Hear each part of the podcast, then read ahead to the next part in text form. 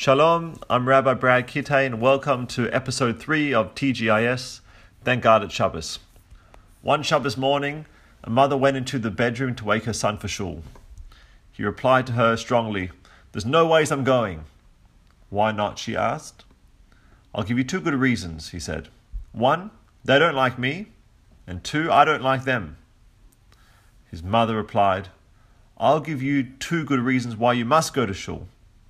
One, you're 42 years old, and two, you're the rabbi. So, not very long ago, hierarchy was something respected in families, in schools, societies in general. They were all built around obedience to this power or hierarchy. And fear forced you to just abide. And if you didn't, well, say shalom to the cane. And it sounds meshuggah, but I guess in a way, it did help to create generations of very committed, hardworking people. And when you're told what to do and how to do it, you just do it. And amazingly, things actually get done. And they may not be the things that you want done or the things that you would naturally do, but the world definitely moved forward in a big way because of it, and it didn't really seem to bother anyone. All the self words like self discovery, self expression, self actualization, these words hadn't yet made the Webster dictionary. And people did things because they were told to. Even in our parents' generation, a lot of them entered their profession because that's what their parents told them to go study or to go do. And they did it just with no questions. And Jewish life was very similar. Many of our grandparents, and probably most of our great grandparents, would have kept kosher, Shabbos. There would have been there would have been absolutely no alternative to marrying Jewish. But if you were to ask them why, why don't you why do you eat kosher, or why do you go to shul, they would tell you, well, this is just what we do, just because. It's the right thing to do. And that was enough of an answer for them, and the answer satisfied them. Their Judaism was built like the rest of society around just pure obedience. Fast forward to 2018. We're almost there. If our parents even contemplated the thought to subtly hint that we should make a particular decision, we would run to do the exact opposite even in truth if we knew that they were totally right. We're the generation that wants to think independently. We want to challenge all these expectations of us and all the norms that are out there. We know that our time is limited, and we really, really want to make sure that every element or every part of our life means something to us and that we're doing the things that we actually love.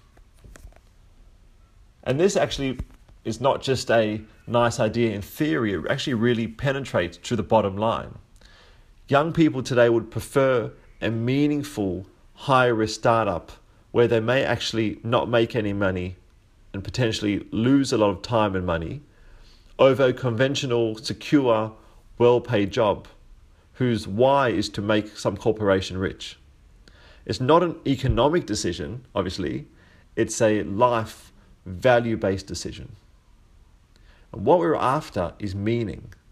And meaning comes when you can ask a question and then understand why and then connect with that why. Today, no one does anything just because it's the right thing to do or because it's what's expected of us.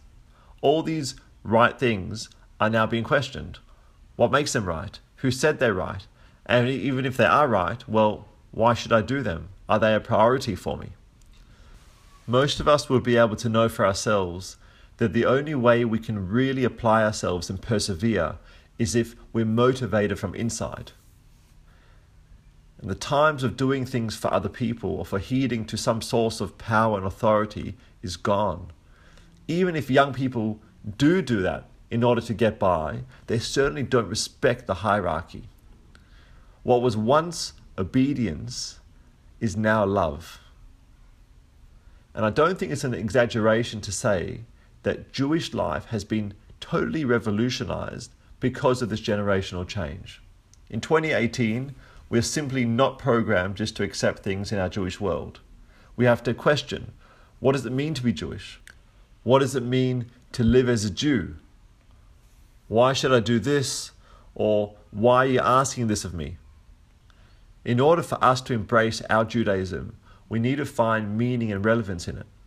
In my crazy life, or in your crazy life, where every minute we are being pulled to so many people or to so many places, the only way I'm physically able to embrace something is if it's going to really benefit me and if it's going to help me on my path towards self actualization or self discovery.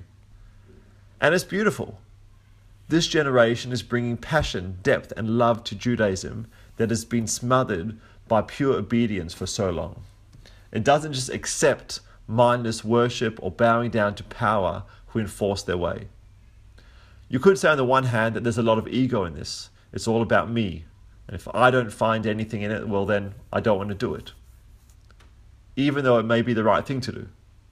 But on the other hand, this generation is tapping into something so, so deep, and it's reconnecting Judaism to what it was actually intended to be, which is a relationship with Hashem, God, where we are a willing and a loving partner.